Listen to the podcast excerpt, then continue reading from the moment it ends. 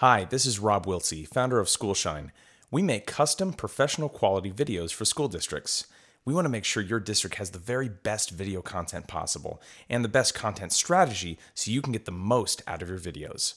So, check out some samples at schoolshine.org and schedule a call with us today to learn how you can take your videos to the next level. That's schoolshine.org. Do you wish that creating and sending email newsletters took less time and effort? Would you like more parents to tune in and read your district's newsletter? If so, try MarketVolt, the email newsletter platform tailored for districts like yours. With MarketVolt, it's simple to create newsletters that parents will read.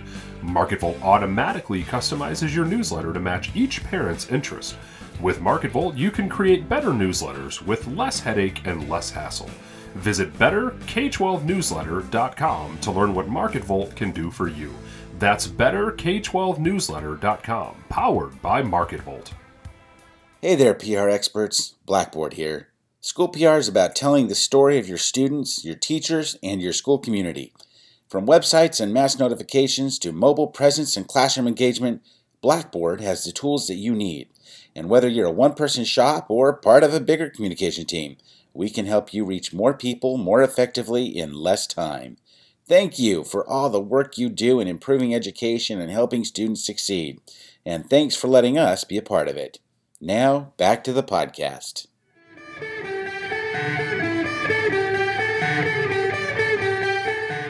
Advocating for public education, sharing our stories, and celebrating our schools, students, teachers, and staff. From crisis communications to media relations, social media, and everything in between, we're here to give you the best strategies, tools, and techniques to help educators help our kids.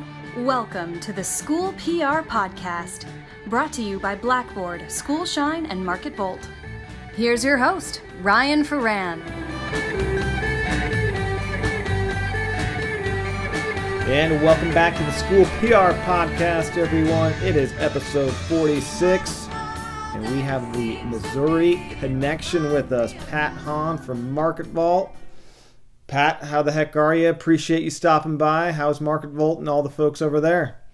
We're doing well. We're all uh, cleared out of the offices, working from home, uh, ready to choke our kids, and uh, hating being inside the four walls as much as we are. But you know, doing our social distancing thing to get this stupid thing over with as much as we can. I love following you on Facebook. The uh, the beard, the hair, it is it's um it's something. It's uh, it's a little unwieldy. Uh, this is probably as long as my hair's been since I was uh, in grad school or so. So I've, I've got some good COVID hair, especially in the mornings. Thankfully, it stays relatively tame for most of my Zoom calls. Put the headset on, and it uh, it, uh, it tends it tends to calm down a little bit from there. But uh, yeah, it's uh, we're ready to, to have everything kind of open up at least at that level. My wife keeps offering, and I'm like, yeah, I don't know if that makes it better or worse. So we'll, we'll just stick with what we got. I know what I'm working with here. Uh, that's awesome. So we're going to talk a little bit. You have some great opportunities for webinars coming up Friday, Saturday. We're going to chat about newsletter tips and tricks, techniques. Uh, MarketVolt has a new platform, uh, best practices. We're going to chat about. So we're going to get to it all. How are the? Um, I just want to talk a little bit how, how COVID nineteen in Missouri is, and kind of in LA and California, we're kind of a hot spot, LA County in particular. We have a lot of cases, and our health director mentioned we may be extending our order till deep into the summer. So that was big news here. How is it in Missouri? So it's uh, for for better or worse. Um, we've been following the lead, if we'll call it that, of our governor um, for most of the most of the state. A couple of our, our big city regions, St. Louis in particular, um, have really kind of run off on their own uh, and, and really been a little bit more strict because you know our bigger hotspots, if, if you'll call them that, you know we're certainly not seeing the kinds of things that like New York City, LA, stuff like that is seen. But you know where we are seeing our higher number of cases are really in in city, St. Louis County, St. Louis, and kind of over in Kansas City, and you know those those metro areas have been a little more uh, strict, a little little longer lasting, a bit more restrictive um, than what you kind of seen throughout the rest of the state. And I, I live about 45 minutes or so from downtown. Um, and in our county, uh, our county executive has already started to loosen things up. And in fact, they, they never really locked anything down. They sort of made it optional, which was always a little, you know, eye raising um, from that end. But th- thankfully, you know, we've not seen a huge outbreak. Um, at least not what's been reported. I think a little of that's driven by um, kind of a lack of testing. You know, I think it's one of those. Uh, you know, if, if you're not headed into the hospital, you're probably not going to have a good shot at the test. So I think that's artificially deflating things, and, and I'm a little bit worried as they're opening back up that we might be kind of poising ourselves for a round two. There were a lot of uh, big Mother's Day gathering gatherings and things like that kind of going on. So we'll we'll see how this plays out. But you know, thankfully, it's not been uh, an awful outbreak in our neck of the woods as of yet. So we're keeping our fingers crossed on that. I'll I'll tell you, I haven't left my house hardly at all, and when I do, it's got a, I've got a mask on. You know, I can make my trip to Costco every so often, or run up to the grocery store because uh, there's six mouths to feed just in humans, not counting animals. So we gotta gotta gotta make sure TFS isn't uh, DCFS isn't called on us from that end and keep feeding these things um, since I don't have schools to do it. But uh, you know, we make the necessary trips and, and try to keep it to a minimum otherwise. Well, I'm glad you and the family are safe, and I know you have a lot of mouths to feed in that house. Let's go. Let's go over the numbers, Pat. This is important. You got Oh, you got a busy household. give, us the rundown, please. All right, now don't get me in trouble. So hopefully the county doesn't hear this because I'm pretty sure I'm above the, the legal numbers here. Uh, so I've got four kids ranging from four years old up to a 13 year old. Um, boy, girl, boy, girl, uh, and then we have four, three big dogs. Uh, my small one is a 70 pounder. My big one's about 95. Wow. And then there is a, a litter of kitties running around here um, that range in age from almost 16 to not quite one yet. And there are six of those things. So um, we have a lot of litter boxes, a lot of hair, a lot of Xbox playing, a lot of consternation in one form or another. Um, cat fights, whether they be with humans or with cats, are a daily occurrence around my household. So yeah, it's it's nice when we can. And one nice thing that has happened in the state is that a lot of our, our state parks have stayed open. Um, a lot of the facilities have closed, but we've been able to get out and kind of do some hiking and you know get outside the four walls and enjoy some nature. So that that always kind of brings the uh, the energy level up and, and some of the frustration levels down a little bit. So that helps for sure. Well, the Hawns are a good family, taking care of all those beings and animals. That's a full, full... all the rescues. Yep, we got a bunch of them. You know, you got to don't don't like the stray sitting out there, but I am done. I've already warned them. At least three have to go away before anybody else comes in, and that holds true for the kids as well. So that's a full house of love you got. Hey, the good news is too. I, as you know, I tried to adopt a dog. The shelters are empty, so the county should be not upset with you. They should be giving you a plaque in your honor for taking care of those strays and the rescues. Well, well, let me know. Instead of dogs, if you'd like a kid or two, I can ship a few of them out your direction. We'll just cut some holes in the box and we'll, we'll call it a day. You know, I'll, I'll, throw some water in there, maybe some granola bars. They'll be due in a couple days. Just, just say the word. Uh, I'm looking for a being that doesn't talk. I just want somebody. I'm, I'm far from that on this end. That is, that is not something that's happening within my children. They, they, they got my gift, unfortunately. Uh, I just want something that just loves me and doesn't talk and will listen. That's all I want. Just a cute, adorable dog and, and that hopefully poops on the floor less than maybe my kids have in the past. so we'll leave that alone too. exactly. All right, Pat. Let's get to business. So one thing we do know during this crazy school closure time, COVID nineteen, is that communications and information is our lifeline with our staff, students, and community right now. It has never been more important to have a good communications flow giving people information. It's how they're connected. It's, you know, people are not at ease right now. It's change. It's huge change. It's a crisis, pandemic.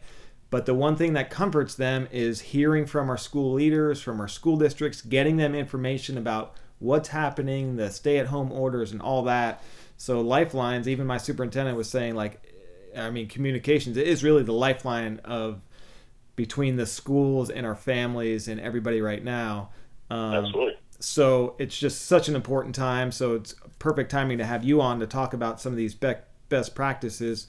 Before we dive a little bit deeper into some of those techniques with uh, e newsletters, you have a webinar coming up. Uh, I want you to give us the information how people can get that on Friday and Saturday. And then one thing you guys do so amazingly is your newsletter, which is free and it has all these great tips, techniques, and best practices. So start with the newsletter. How do we sign up for that if we're already not a big subscriber and fan? Absolutely. So I, I'm I'm not as efficient as I probably need to be with that. I need to get something out there a little bit more public facing on that. But if you're not getting my K-12 connector, so it's a biweekly newsletter that is almost exclusively value add. You know, I've got a little a little tip in there or a little piece in there where you know people want to learn more, they can certainly reach out to me. Um, but otherwise, I'm, I'm, trying to throw as much content as at you as I can track down uh, over the course of a given few weeks. If you're interested in that at all, getting onto that, um, just shoot me a quick email. Uh, if you're listening to this, I'm pat.hawn at benchmarkemail.com. So pat.hawn, it's H-A-W-N at benchmarkemail.com. Um, the webinar coming up, so I'm hosting, uh, this is actually a presentation that I did uh, at TSPRA, so the big Texas conference uh, back in February before uh, we became into this whole new world order, uh, and got great feedback. Uh, thankfully, had no no sessions or rounds where there was nobody at my table, and in fact, for a couple of them, we had to pull a few more chairs up. Uh, and what we're diving into with it um, is this whole idea of sort of revamping, you know, best practicing, being ready for your e-news um, whether you're doing one now or, or, you're not, it doesn't matter what platform you're using, but it, it's titled From Must Haves to What's Next 30 Minutes to Improve Your e News. Um, and so we're really going to dive in on, on that webinar um, to hopefully kind of give some good tips and tricks. We'll give a couple sneak peeks here uh, in just a couple of minutes. But if you do want to sign up for that, so I've got that session coming up. Uh, the first one is Friday, uh, this coming Friday, the 15th. Um, it's going to be at 10 a.m. Central Time, and you can find that at bit.ly. It's bit.ly slash K12 e-news and then the number one.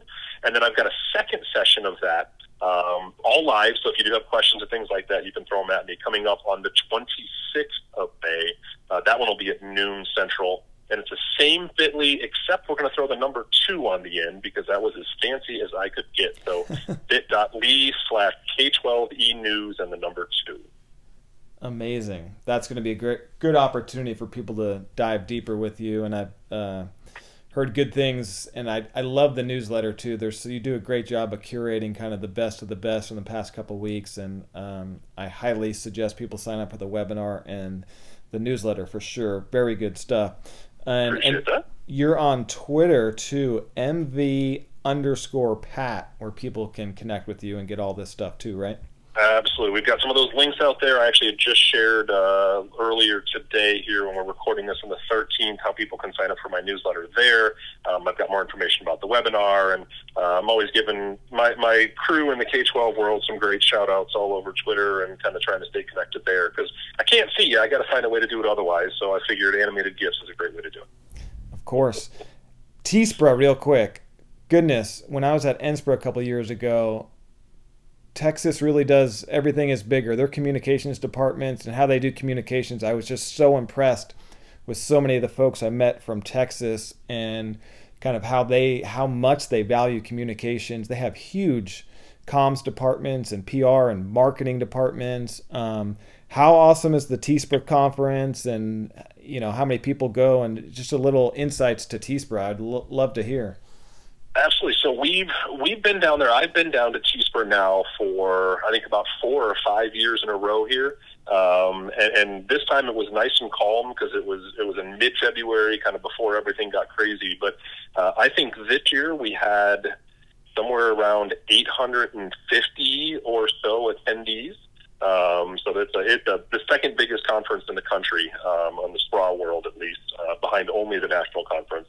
Um, I think the, the California one may be the next biggest that I've run across so far, mm-hmm. um, and and it's great. I mean, there for for every giant team, you've also got you know the the little rural uh, district, and even those people um, are engaged and and uh, you know excited and, and ready to learn. And um, you know, one of the nice things that that I've certainly seen as kind of an outsider in this SPRA world, um, you know, is, is how tight these communities really are uh, you know, from a national perspective, you know, because as you get some of these bigger groups and, you know, the things like the Twitters and Facebook groups and things like that, people helping people, um, you know, no matter what part of the country you're in, but seeing the strength that comes within the different state conferences and, you know, the way that people help each other, whether you're from a giant district with, you know, teams of 10 or 15 or whether you're, you know, a, a solo team and, and you're leaning on those that are around you, you know, that's always something that um, I've really admired uh, within the community uh, of how much you guys all have each other's back. I mean, when we were at Galsborough, um, we were there for the conference as everything was kind of slowly falling apart.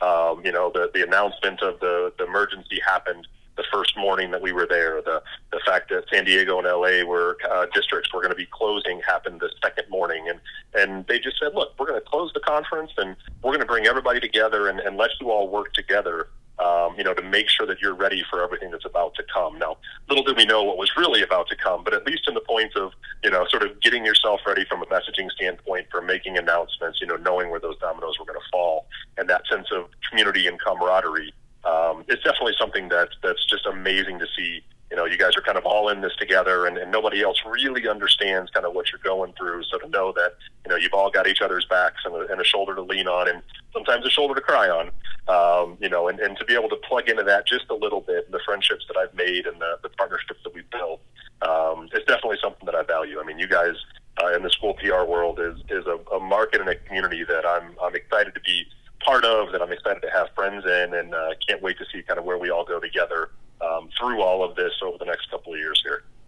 Yeah, you're so right about the school PR community. Obviously, you know it so well because you've been at so many of these conferences and are involved in it uh, for so long, but it, it's hard to explain to people outside that don't get it. Is we're I, I consider myself a super competitive person. Like I, I want to beat, you know, the next district next to me and all that stuff. But it's once you realize it's all for public education and you're working together, but everyone's so willing to share, collaborate, and if I spent, um, you know, 10 hours working on this resource and this thing people are willing to share it, and uh, so I love that about um, school PRs and these conferences. Everyone's just so collaborative and willing to share, and it's great to hear that about uh, TSPRA. I, I got to get there one year because I was so Absolutely. impressed by the people I met in Texas, and they're just their thinking and their mindsets. They're really they really know their stuff in Texas, so that's.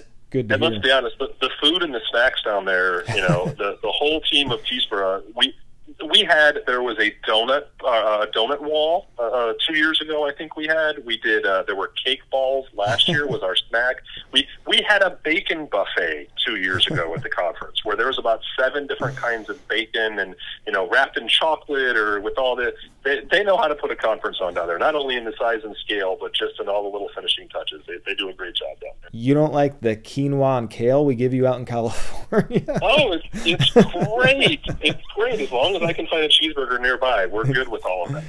uh, exactly. It's it's funny. We we we have our health kicks, and uh, everyone in the rest of the country can make fun of us, and we deserve it. So it's all good. um, so let's dive into some of these specifics, Pat, about uh, what you'll be talking about in the webinar and some of these best practices that you'll be sharing and kind of you learned over the years as far as e-newsletters. It it is part art part science like a lot of things in communications and school PR there's a lot of data to it. Then there's kind of the fine finessing that you you know trial and error that you figure out that ooh that really connected and we got a lot of reach with that. So what are a couple of those uh, things that you'll be going over in the webinar Absolutely. So a couple of quick hit ones. Uh, you know, one of the ones I talk about that's kind of a pet peeve of mine is is the idea of, of that big pretty banner that people just love to throw out there. Um, stop it. Stop it. It doesn't have to be so big. You know, if you think of a newspaper, if you think of a magazine, that masthead is not huge. You know, you, you know what you're picking up when you're getting it. It doesn't have to be 500 pixels of the picture of your favorite campus or your favorite building or a bunch of kids hanging out together with, you know, the most amazing logo you could come up with. It shouldn't be any more than 250 pixels tall. And I even think sometimes that's too much. Mm-hmm. You know, mm. when you're working on a banner, the bigger it is, the less content that people see when they open up your email. You know, so keep it short, keep it sweet. They already know it's coming from you. That's mm-hmm. your that's your from. You know, you don't have to yell it at them because you're just losing opportunity to put content in front of them when they first open. And that really ties into another piece. Um, you know, this idea of, of you're fighting against short attention span theater. Uh, you know, with, within a normal email, you have about seven to eight seconds to draw somebody into your message. That's about how much time they're going to grant you. Now, in your guys' space in the K 12 world, you get a little bit more because you have their kids, so they're going to give you more like you know ten seconds, twelve seconds, and and on a mouse, if you've got the little wheel, that's about one and a half to two scrolls. You know that they're going to give you that they're going to give it a shot. Okay, is there anything here that's going to draw me in? Well, when your header is huge, you're losing half a scroll. So you're already at a disadvantage by going that route. So, you know, use things like imaging, use things like bolds and, and bullets and, and colors and things like that to, to highlight what might grab somebody attention, somebody's attention? What are the most important things? You know, what are the things that are going to pull people into your communication? Because once you hook them, you've got them for longer. You know, you have more time than you can get that uh, that other information, get them further down the email that you're putting out there. But you've got that initial span that, that you know that they're going to have a chance to be distracted, to bounce to the next email, to go look at Facebook, to see what's happening. You've got to put the hooks in them and, and really pull them in from there. Um, couple other ones. Everything that you learned uh, from your English teacher, and, and hopefully there's no English teachers that are listening to this. Forget all of those things you learned from English. Now, not not mm-hmm. punctuation, not spelling, but you know what you were told was your paragraphs need to be three, four, five, six sentences, and that is in email world 100% wrong you know, you start putting that kind of content together, that many sentences together in a row, um, that looks great on print, and that works wonderful if you're turning in a, uh, you know, a, a couple uh, paragraph summary of uh, the last book that you read. But when somebody opens that up on an email, especially on a phone, that becomes a huge, intimidating block of text and the eyes start to cross and they start to water and when somebody hits a block, a block of text like that, they tap out. So you lose your opportunity because the, there's too much there. Keep it short, keep it sweet. You know, two, three sentences. If you really have to pack it in there, you can go to four. But but short and sweet is definitely the way to go. And the last one I'll kind of throw at you is is one of my favorites. It's this whole concept I came up with called destination content. So this kind of ties all of these things we just talked about together. If if somebody opens up your email, if one of your parents, if one of your community members, heck, even your staff opens up that email, and they're greeted by a big pile of just stuff. And whether that stuff is just a lot of text or, you know, a lot of moving parts or just things that aren't interesting to them or things that's irrelevant to them. If that's what they're greeted with, you become what we call destination content. Now, what destination content means is um, that's somebody who is going to make a, plan or put on their to do list to come back and to read your newsletter. Now, it shows up as an open. So, in the stats world, hey, that person opened it, but they didn't really pay a whole lot of attention. And what their plan is, is to come back to that, like I said, later on. Now, here's when that happens. The next time they've got to go to the bathroom, you better hope that your email pops in their mind before Candy Crush or Facebook does, or the magazine that they have sitting on the back of the toilet, because that's what you're up against when it comes to destination content.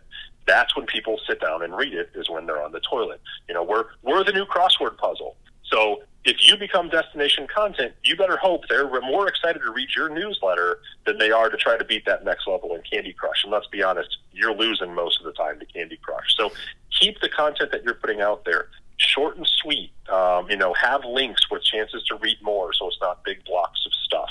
Uh, you know, have good catchy visuals. Target your information where you can. There's some tools that let you do that inside of an email.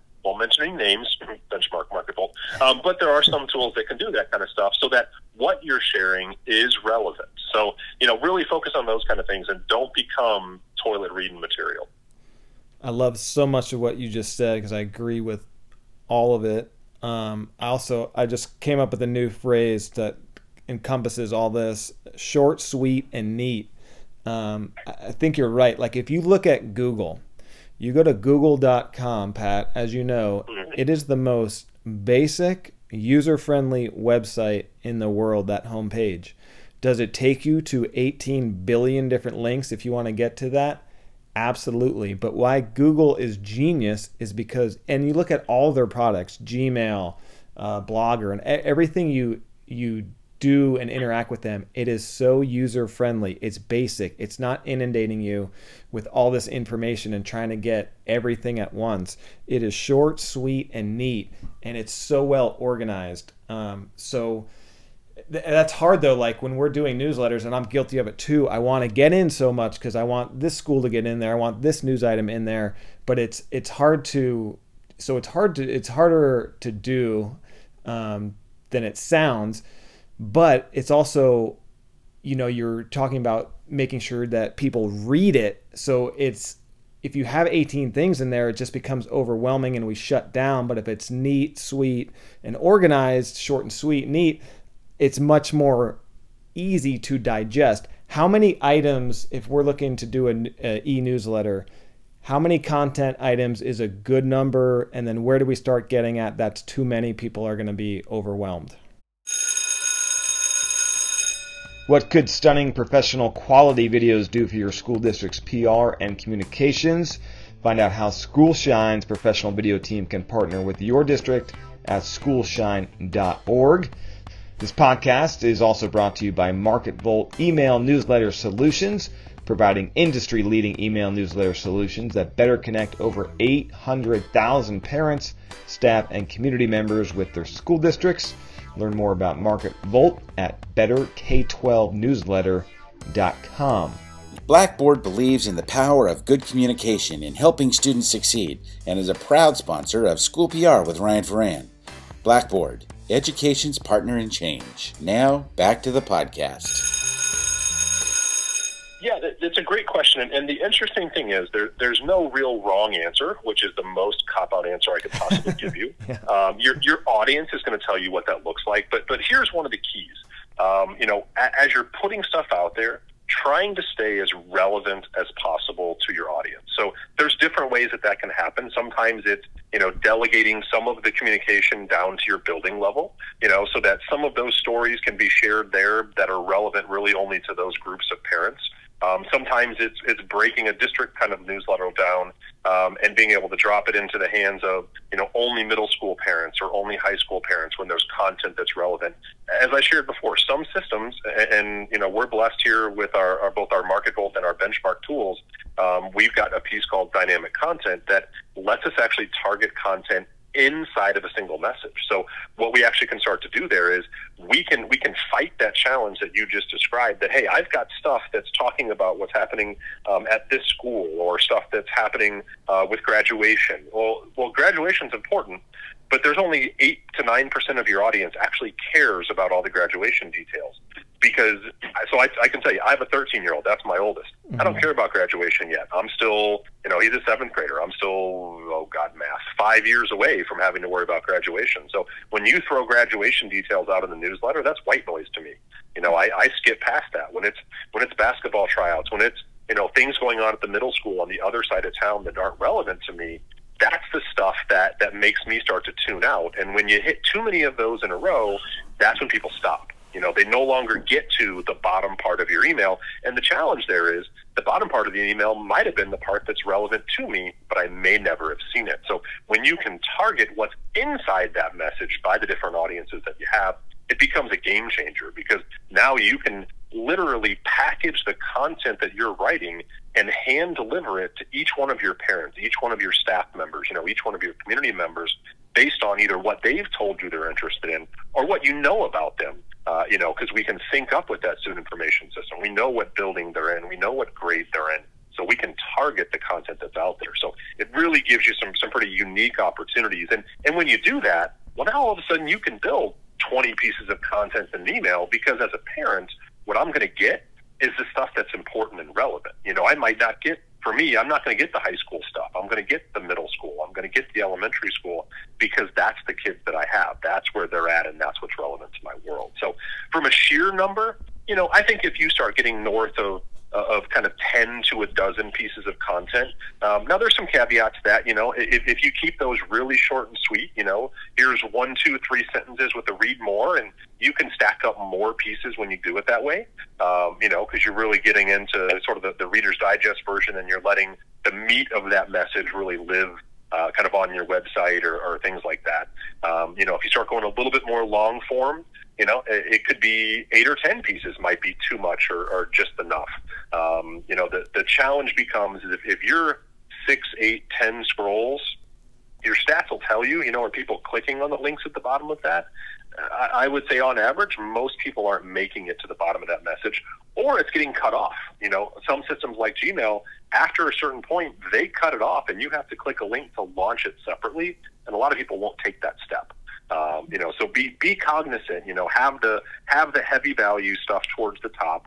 Um, keep it short and sweet. I really do like the the, the nice little uh, rhythm that you kind of rolled out with me there, the, the short, sweet, and neat. Um, you know, really kind of focus on some of those key pieces because it, it's not always how pretty it is. You know, as, as you referenced with Google, um, it, it's funny. I've been at this for almost a decade now, and early on was when email design got crazy. You know, everybody wanted to make the fanciest, prettiest with all the mm-hmm. movingness and the you know the colors that. And the weird part was is it didn't change open rates. It didn't change engagements. You know, people weren't clicking through more. It just was harder to figure it all out because there was so much going on. So, like many websites had become a lot simpler, a lot more single column because of mobile friendliness. You're seeing that happening again when it comes to email because the content is what's driving it. You know, it's putting the stories out there. It's getting the important information people need to know. Um, and email, at the end of the day, is super effective at that. You know, we're delivering things into people's pockets, um, no matter what system you use. You know, if, if you can put an email with the information that's important into somebody's pocket, onto their phone, uh, you know, into their computer where they don't have to go hunting on the social media. They don't have to, you know, go to your page to try to find the information or go visit the website to get the detail. You know, we want stuff to be there for when we want to find it, but if there's stuff that needs to be shared, email is a tremendous tool um, for really getting that stuff out there. Yeah, I love how your platform it'll you can write this big newsletter, but the middle school parents are only going to get the middle school stuff, so it's the read rates are way higher. That's a that's a really useful tool uh, for sure. And I love what you said too about you. We all went through this phase, and I talked to my interns about graphic design. Like some of them will try and get really artsy, and the fonts so sophisticated. And I go back to what is the point of creating this poster or this image for social media? And then they explain well to have people sign up for this event or go to the rally or whatever it's like you that's the point of it. It's not to make a piece of art that you're going to put in a museum that nobody can read the text. Even you you look at billboards and stuff they try to get too cute. It's like the main objective yeah exactly. It's like that's my wife all the time. I don't even know what that says. Did they not know they were making it for a billboard? Right I can't even read it. A yeah. it's like the, it the, the font's too small or B, there's too much distracting stuff taking me away from the text and I can't read it in the first place. So it's like Absolutely. get back, figure out what the objective is. If you want to, you know, show your amazing art skills, that's great. But in graphic design and communications, it's having people absorb the information and to make it, you know, short, sweet, and neat is the best way to do it. Getting into, um, so I'm a big fan of bullet points, bolding, and stuff like that, and making it organized for people. So they, I tell them this is the very important stuff, and try to try and do that. What are some of the other tips, Pat, that you see for best practices as far as um, utilizing color, what fonts should we use, uh, stuff like that. Absolutely. So you know, I would say from a from a bold and a and a color and a bullet standpoint, you know, use those sparingly, but use them for emphasis.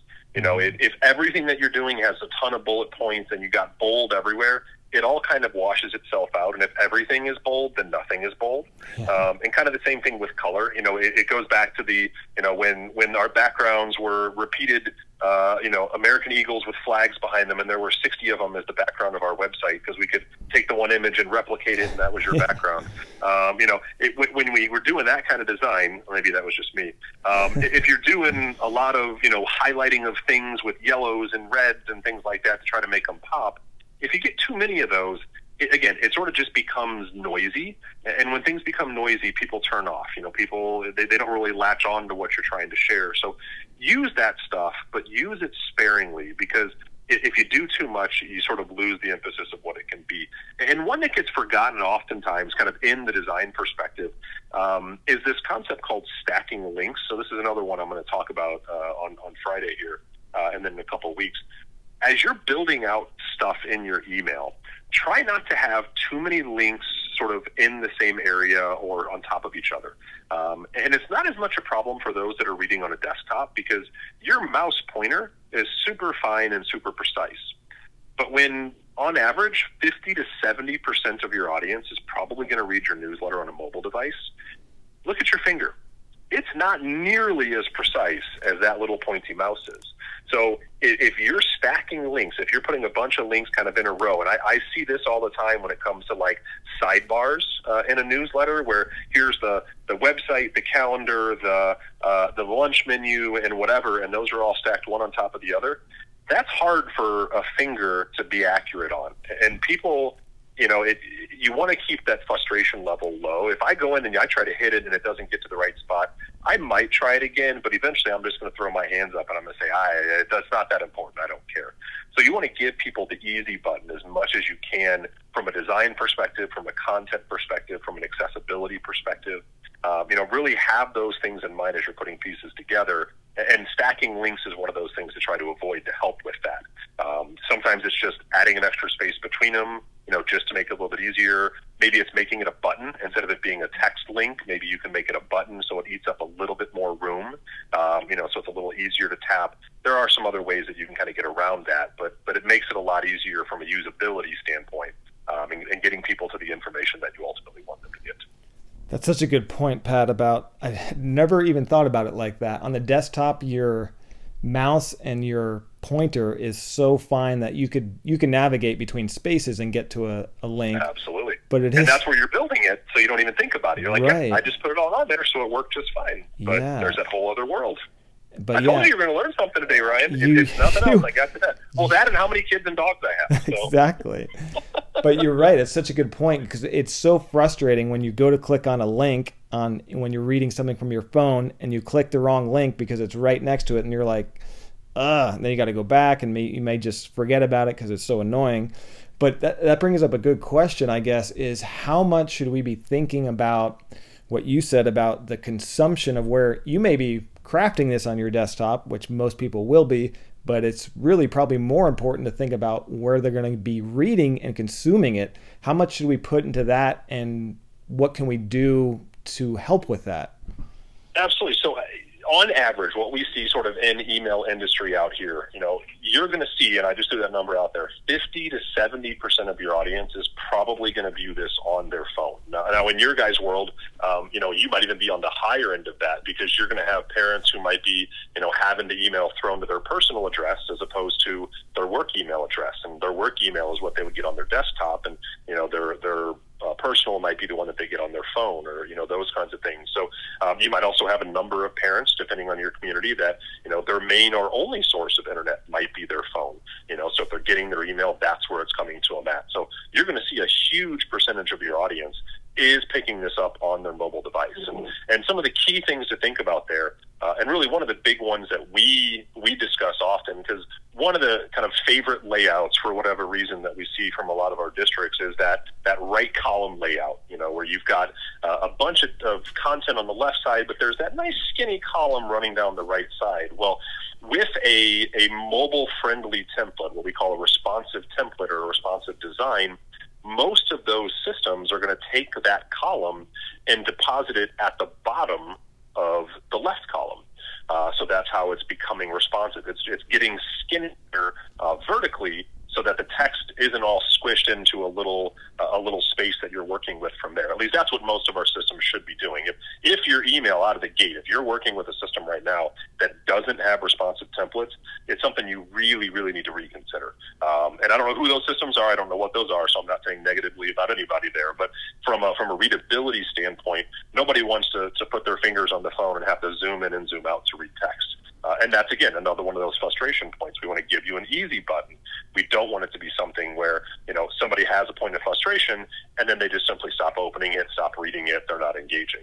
Um, so when people have those those sort of layouts, because you can fit all of that information on the right hand side, what we see is is they don't think about that from a mobile's perspective because as that content that we think is normally going to be seen in that top right corner it actually gets dropped down to the bottom. And so there, we lose that perspective. So we actually recommend, not everybody does this, but one of the things we recommend is, you know, working with a single column layout uh, because it's mobile friendly and you know exactly the order that you're presenting the information. So I know it might get skinnier, you know, it, it's going to get a little bit tighter on a mobile device from there, but it's going to render in the same order of what I'm expecting so I can control what that view is. And so keeping that in the back of your mind as you're putting the pieces together, you know, the links, the layout, the the imaging, all of that kind of stuff really is something that should be um, on the top of your mind as you're putting the pieces together. I'm learning lots today, Pat. I love it. Single column. That's that's good advice. All of that is just really good strategy to keep in mind that I think we sometimes overlook, but it's so important. We want people to read our information, but uh, to make it easier for them, that will be digested at a much higher rate.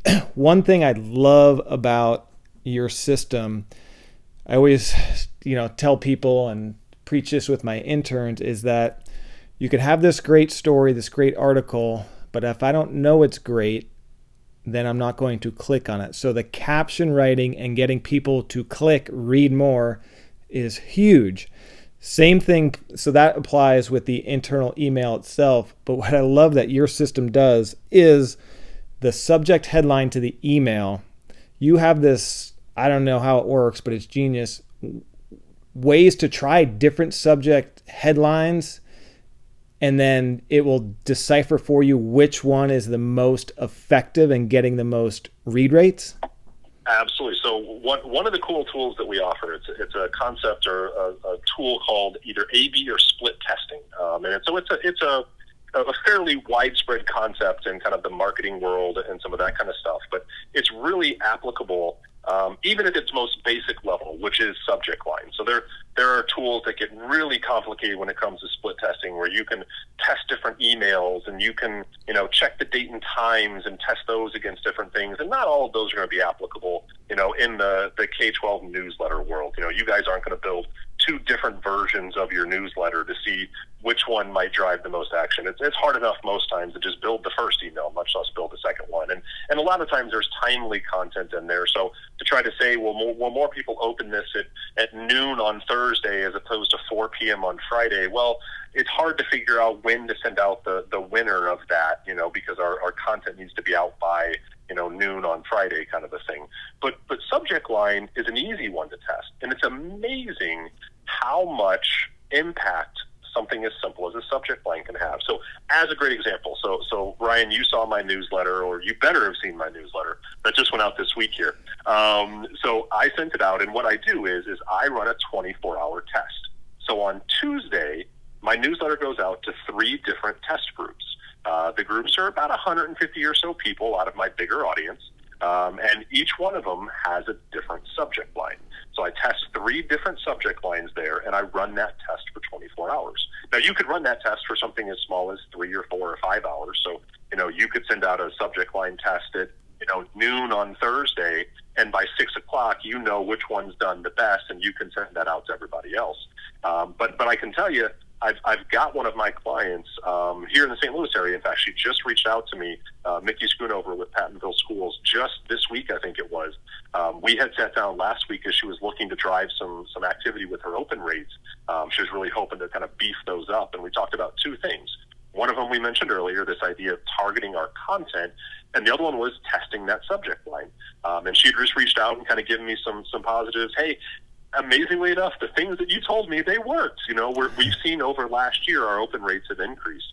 You know, because I on just the one this week alone, I ran three different subject lines between my top performer and my bottom performer was a difference of 14%. Now, that was 150 people, so 14% is, you know, 10 people, 15 people, not a huge number. But when you start talking about parent lists in bigger districts where we might have, you know, 20,000, 50,000, 100,000 or more parents, even something like a, a four or five or six percent difference could be hundreds of parents. And if you start getting to 10 and 12 percent, we might be talking about thousands of parents. So you never know what it is that's going to be the thing that really latches in, that, that connects with your readers. And, and it's funny, it's never the one that I think, and I don't know what that says about me and what I'm writing, um, but but I'm writing all those subject lines, um, and I'm always like, okay, this is the best one for sure, and then it's always something different. You know, I think probably two out of my last 50 uh, have I picked the one that was really the winner that ends up working. But it's funny how just something as simple as testing a subject line, and I've even had different districts that kind of turned it into games. You know, if there's teams of you, you know, if you've got a group of a couple folks, have each person give a subject line. Um, now, whether you want to put a drink on that or not, that's up to you. uh, but then you can kind of get different people's perspective on, you know, what are some of those important things. And from a subject line, do yourself a favor. Don't put, you know, uh, uh, May 17th newsletter, that's not helping you at all. They know Mm-hmm. it's the newsletter. Give them some of the content. Give them a reason to pay attention, um, and, and kind of have two or three things in there. Keep them short, keep them sweet, and use that as a teaser uh, for what people can look forward to.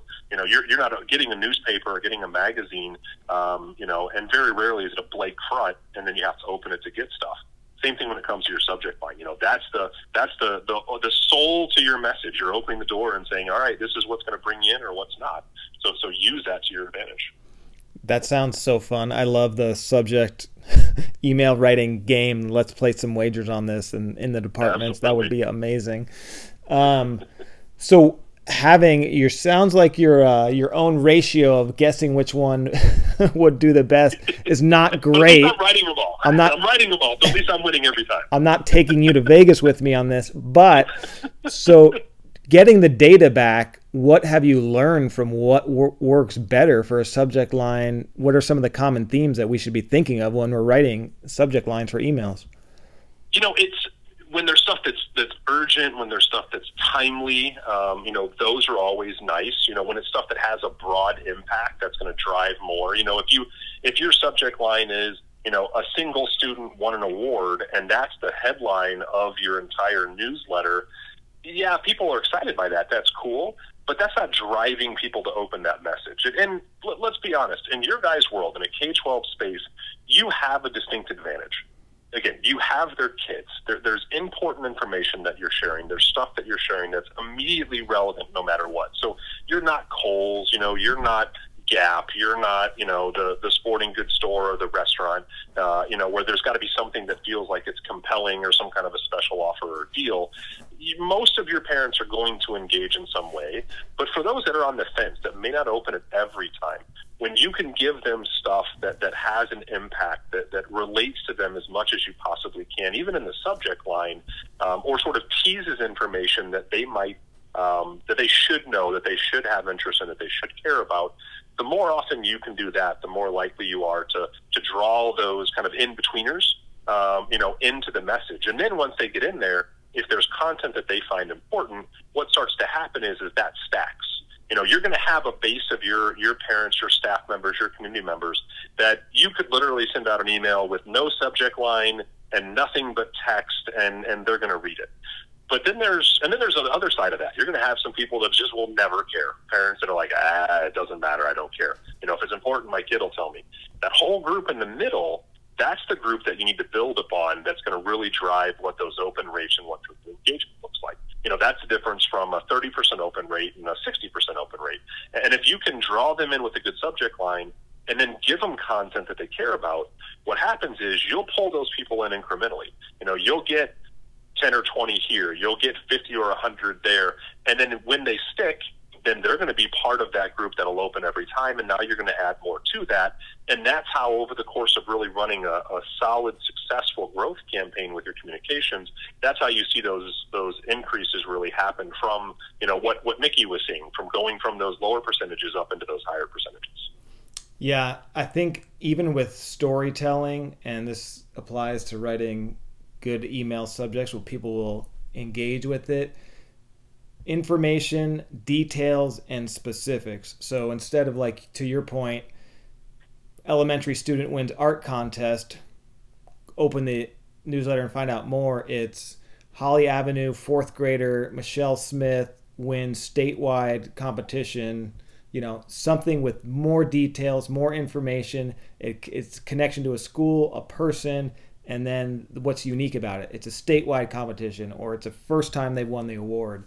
Uh, so the more information and details, uh, the better. I always tell people think about what you click on all day. You're on social media, you're on websites. What makes you click on stuff?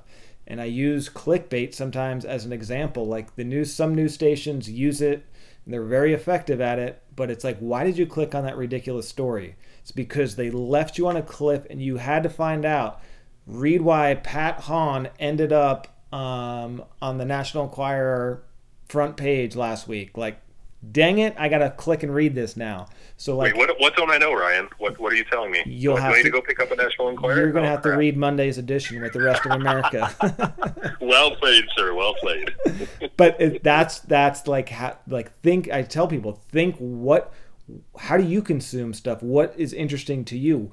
You get hundred emails. Which ones do you open and which ones do you not open? Which ones are uh-huh. you know vital? So it's like you're also a consumer. So put your consumer hat on, and that will help your communications hat as well. So one thing about the, the newsletter that I, I love and and just working with you like you're a vendor you're a company but you you do so many more gives than asks and I, I, when I do communications for marketing and companies I, I tell them you got to do gives. The the give to ask ratio needs to be way higher. It needs to be four to one. A lot of companies that make a mistake of just asking for this subscribe to this buy my product and it's like what are you giving people? Your newsletter does such a good job of giving information for free. It is free to sign up and it's amazing. One thing I love about it, the way you curate content from the best of the best and put it out there for us. So you do all the hard work for it for Like, us. like your podcast, maybe? Like maybe a little bit of that? That gets out there, I think, sometimes, doesn't it? it does, and that's just that's funny how that works. that's the genius of Pat Hawn and Market Volt.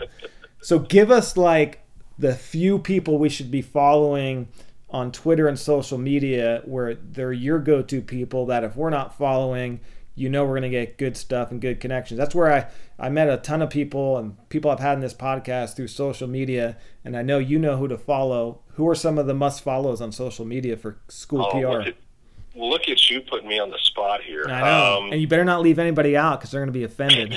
well, well, of course, you, Ryan. I love, I love getting the podcast and, and seeing the stuff you're throwing out there. Um, I would say some of my crews down in Texas. Uh, you know, we've got um, the School PR podcast, and and uh, that team um, do a great job. Uh, we just lost one. Uh, we just had uh, Jessica Johnson, I know just jumped ship from the K twelve world. She's got a great resource um, with a blog that she puts together, and she's staying in the marketing world. Um, but she's got a great school PR 365 page that I get a lot from. Uh, Jason Wheeler, so that'll that'll make his ears perk up when he hears that. Uh, On my newsletter that just went out, I think I had three or four different pieces Yeah. from him in there. Your, your Uh, subject was I I think your your subject was I just stole Jason Wheeler's like week on Twitter or something like that and put it. Yep, yep. I, he, he, I think I, I pulled about three different articles over his last like two or three weeks because um, there was some good stuff on there and some good meat, and, and it really tied in. He had a good piece on TikTok, and I, I had another article around TikTok, and they, they fit together really well because he was talking about uh, you know why TikTok should matter for K twelve. You know, you've got enough enough tools out there, but why is this one that maybe you should add to the list? Um, and kind of dig into some of that kind of stuff. Uh, Leslie Brunton down in with her stuff uh, does a really good job. Um, Julie Phantom uh, is pretty amazing. Um, oh God, I'm going to try to rattle all these guys off. There, there's a great Facebook group um, that uh, I, I love, and it really gives me a lot of good insight and uh, you know a sneak peek behind the curtain. Uh, the school communicators uh, Facebook group. It's a private group, Yeah. um, but if you are in the school PR space, uh, you can go on and answer a couple of questions and jump in, and that's you know hundreds and hundreds of school PR people from across the country. Um, that's a great resource. It- I mean, I bet I bet there's 20 or 30 folks a day asking for different things. A ton of sharing going on there. Um, so that ends up being a really really great resource. Um, Joe Filipino um, out of the Go Crickets. Uh, I got to hear him speak up in North up in uh, uh, New York uh, at, at NYSSPRA back last fall. Um, he's always fun to watch. He, he lives a minute from uh, where he's the superintendent uh, for his district and uh, does a one minute walk every morning uh, and records himself and shares some good stuff there. So he's got some goodies there. So uh, my brain probably has a lot more trapped in it, uh, and there's more that are out there. But you know, see who I'm retweeting out there in the Twitter world, and that'll give you a good list too. Yeah, I, I just I'm act- sure I missed ten of them, but I just actually had I've had Jason Wheeler on the podcast I think a couple of times and it's a great conversation. He's he's one of those uh, Texas guys that is just really on the cutting edge and a lot of good marketing stuff that applies. And what I like about him, he uses a lot of stuff from big companies, some of their strategies, and applies them to schools, which is just a unique lens uh, and a new lens way to do it. Um, so I have a podcast with him on here, the School PR podcast, an episode, which is amazing. I recommend that.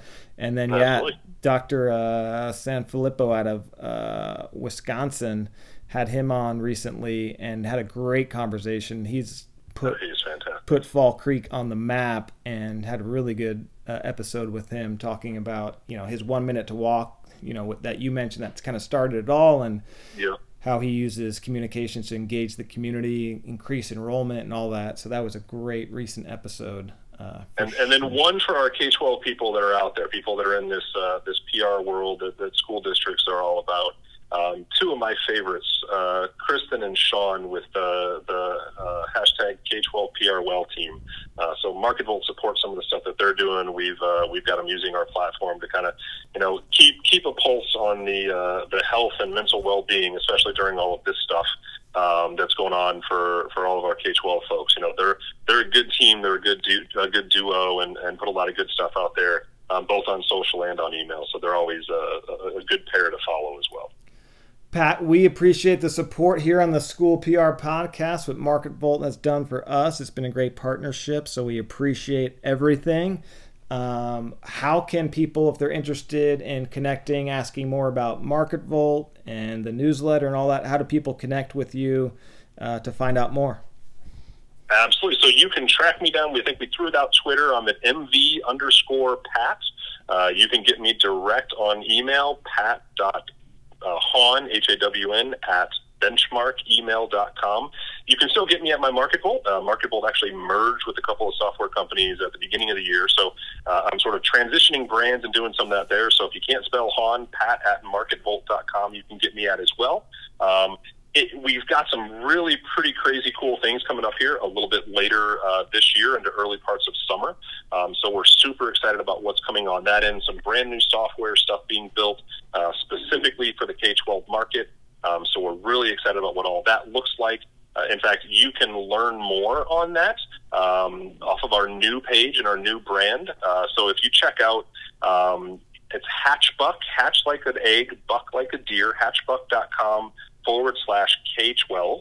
Um, that's actually one of our old brands that we're transitioning into our new benchmark platform. But on that website, we've actually got a sign up for a, a kind of an early access sneak peek into this brand new tool um, that we're rolling out that's got the power of a corporate communication tool that we're bringing into uh, the K 12 space that we're super excited to launch here in the first part of June. So um, definitely check that out. And uh, we're excited to be supporting you, Ryan, and what you're doing with the podcast, and you know everybody out there in the K-12 community. You know, as a as a guy who's got four kids that uh, are really just diving into this school thing with a, a seventh grader, a fifth grader, a second grader, and then a four year old that's still a couple of years from diving in there.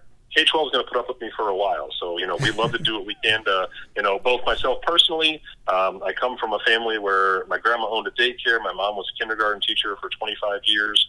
Um, you know, we, we know the importance of education on a lot of levels um, and love supporting all the things that you guys are doing, um, both with our software, with our newsletter, and, and you know, just with what we can do to help you guys out. So um, thanks for having me on. I appreciate it. Hopefully we set the new world record for uh, the Ryan Ferren uh, guest pod uh, guest podcasts uh, here, and, and if not, I can keep talking. We can see what We're- we can do. We're getting there. We're we're getting we're getting close. We're uh, almost approaching an hour, but it's it's a great conversation and just and Pat, in all sincerity, it just I tell people vendors that are in companies that are new to conferences and stuff, it's like you gotta just go with the flow, be helpful, don't don't oversell and sell hard. And I think that's one of the things that why you and Market Volt are so successful.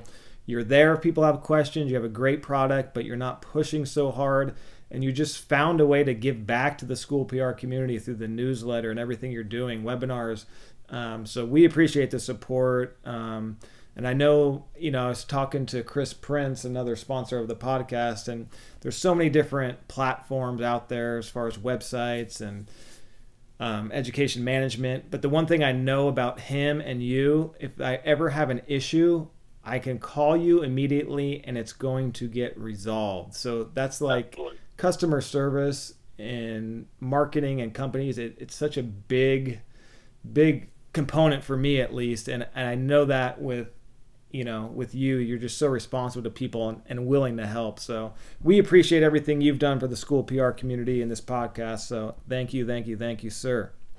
Absolutely. Well, I look forward to when we get back to whatever is the new normal, and we can get out and see everybody again at our at our conferences. Obviously, we were pretty disappointed uh, with St. Louis being the home of, of Market Volt and, and Benchmark and all that. We were looking forward to getting everybody here in our backyard in July for, for the national conference. It looks like that's going to be pushed a couple of years out, but uh, you know, hopefully we can get it back out and see everybody. Uh, you know, join me virtually with a couple of the webinars coming up, and hopefully we'll have more of that coming in the near future. So at least you know we can connect that way and give me a yell on, on social media. You know, we always uh, we love hanging out with everybody. You know, we can do a virtual beer or something like that, or you know, at least uh, you know know we're keeping you guys in our in our thoughts and everything because um, you know as much as COVID has been what it's been for a lot of us all individually, you know the the the effort that you guys have had to put in and kind of figuring these things out on the fly and you know having to to be such an integral part of our community that just quite frankly had to make stuff up as it was as it was coming at you. You know, n- none of you guys realized when you signed up for School PR that you're going to become pandemic experts on top of everything else. So, um, you know, we appreciate all the work that, that you do. Um, you know, out there in California, all of you that are listening to this, um, you know, across your communities and with your folks. Because um, as a parent, as somebody who has kids in districts um, you know, we, we know how important you are, and, and you know, you don't hear it enough. I don't think you know you, you get to hear the anger, and you get to hear the people yelling at you on, on the Twitters and the Facebooks and all that stuff. But you know, for those of us who are in the know, um, you know, Friday's uh, uh, school PR, school communication day, uh, that should be a month. You know, one, one day is never enough to show the appreciation for what we should all have for you guys. So, thanks for all the things that you guys do, and I appreciate you, you having me on today. Absolutely, Pat. Appreciate it. And you guys gave away a million, you know, Amazon gift cards just for the heck of it. It, it was a hundred. It was a hundred. Don't don't overblow it because then people who signed up later are going to wonder where there's one. exactly. so. so. it was two million you gave away, and and cats, no, cats, no, kids, hey, and what else? I don't else? have that kind of budget. What do I look like, Intrado? Come on now. Uh, all right, Pat. Good catching up. We'll do it again soon. You are the man. Absolutely. Thanks, Ryan. Thank you, sir.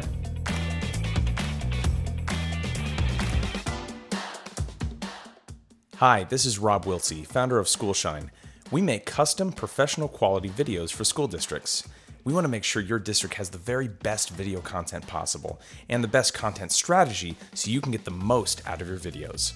So, check out some samples at schoolshine.org and schedule a call with us today to learn how you can take your videos to the next level.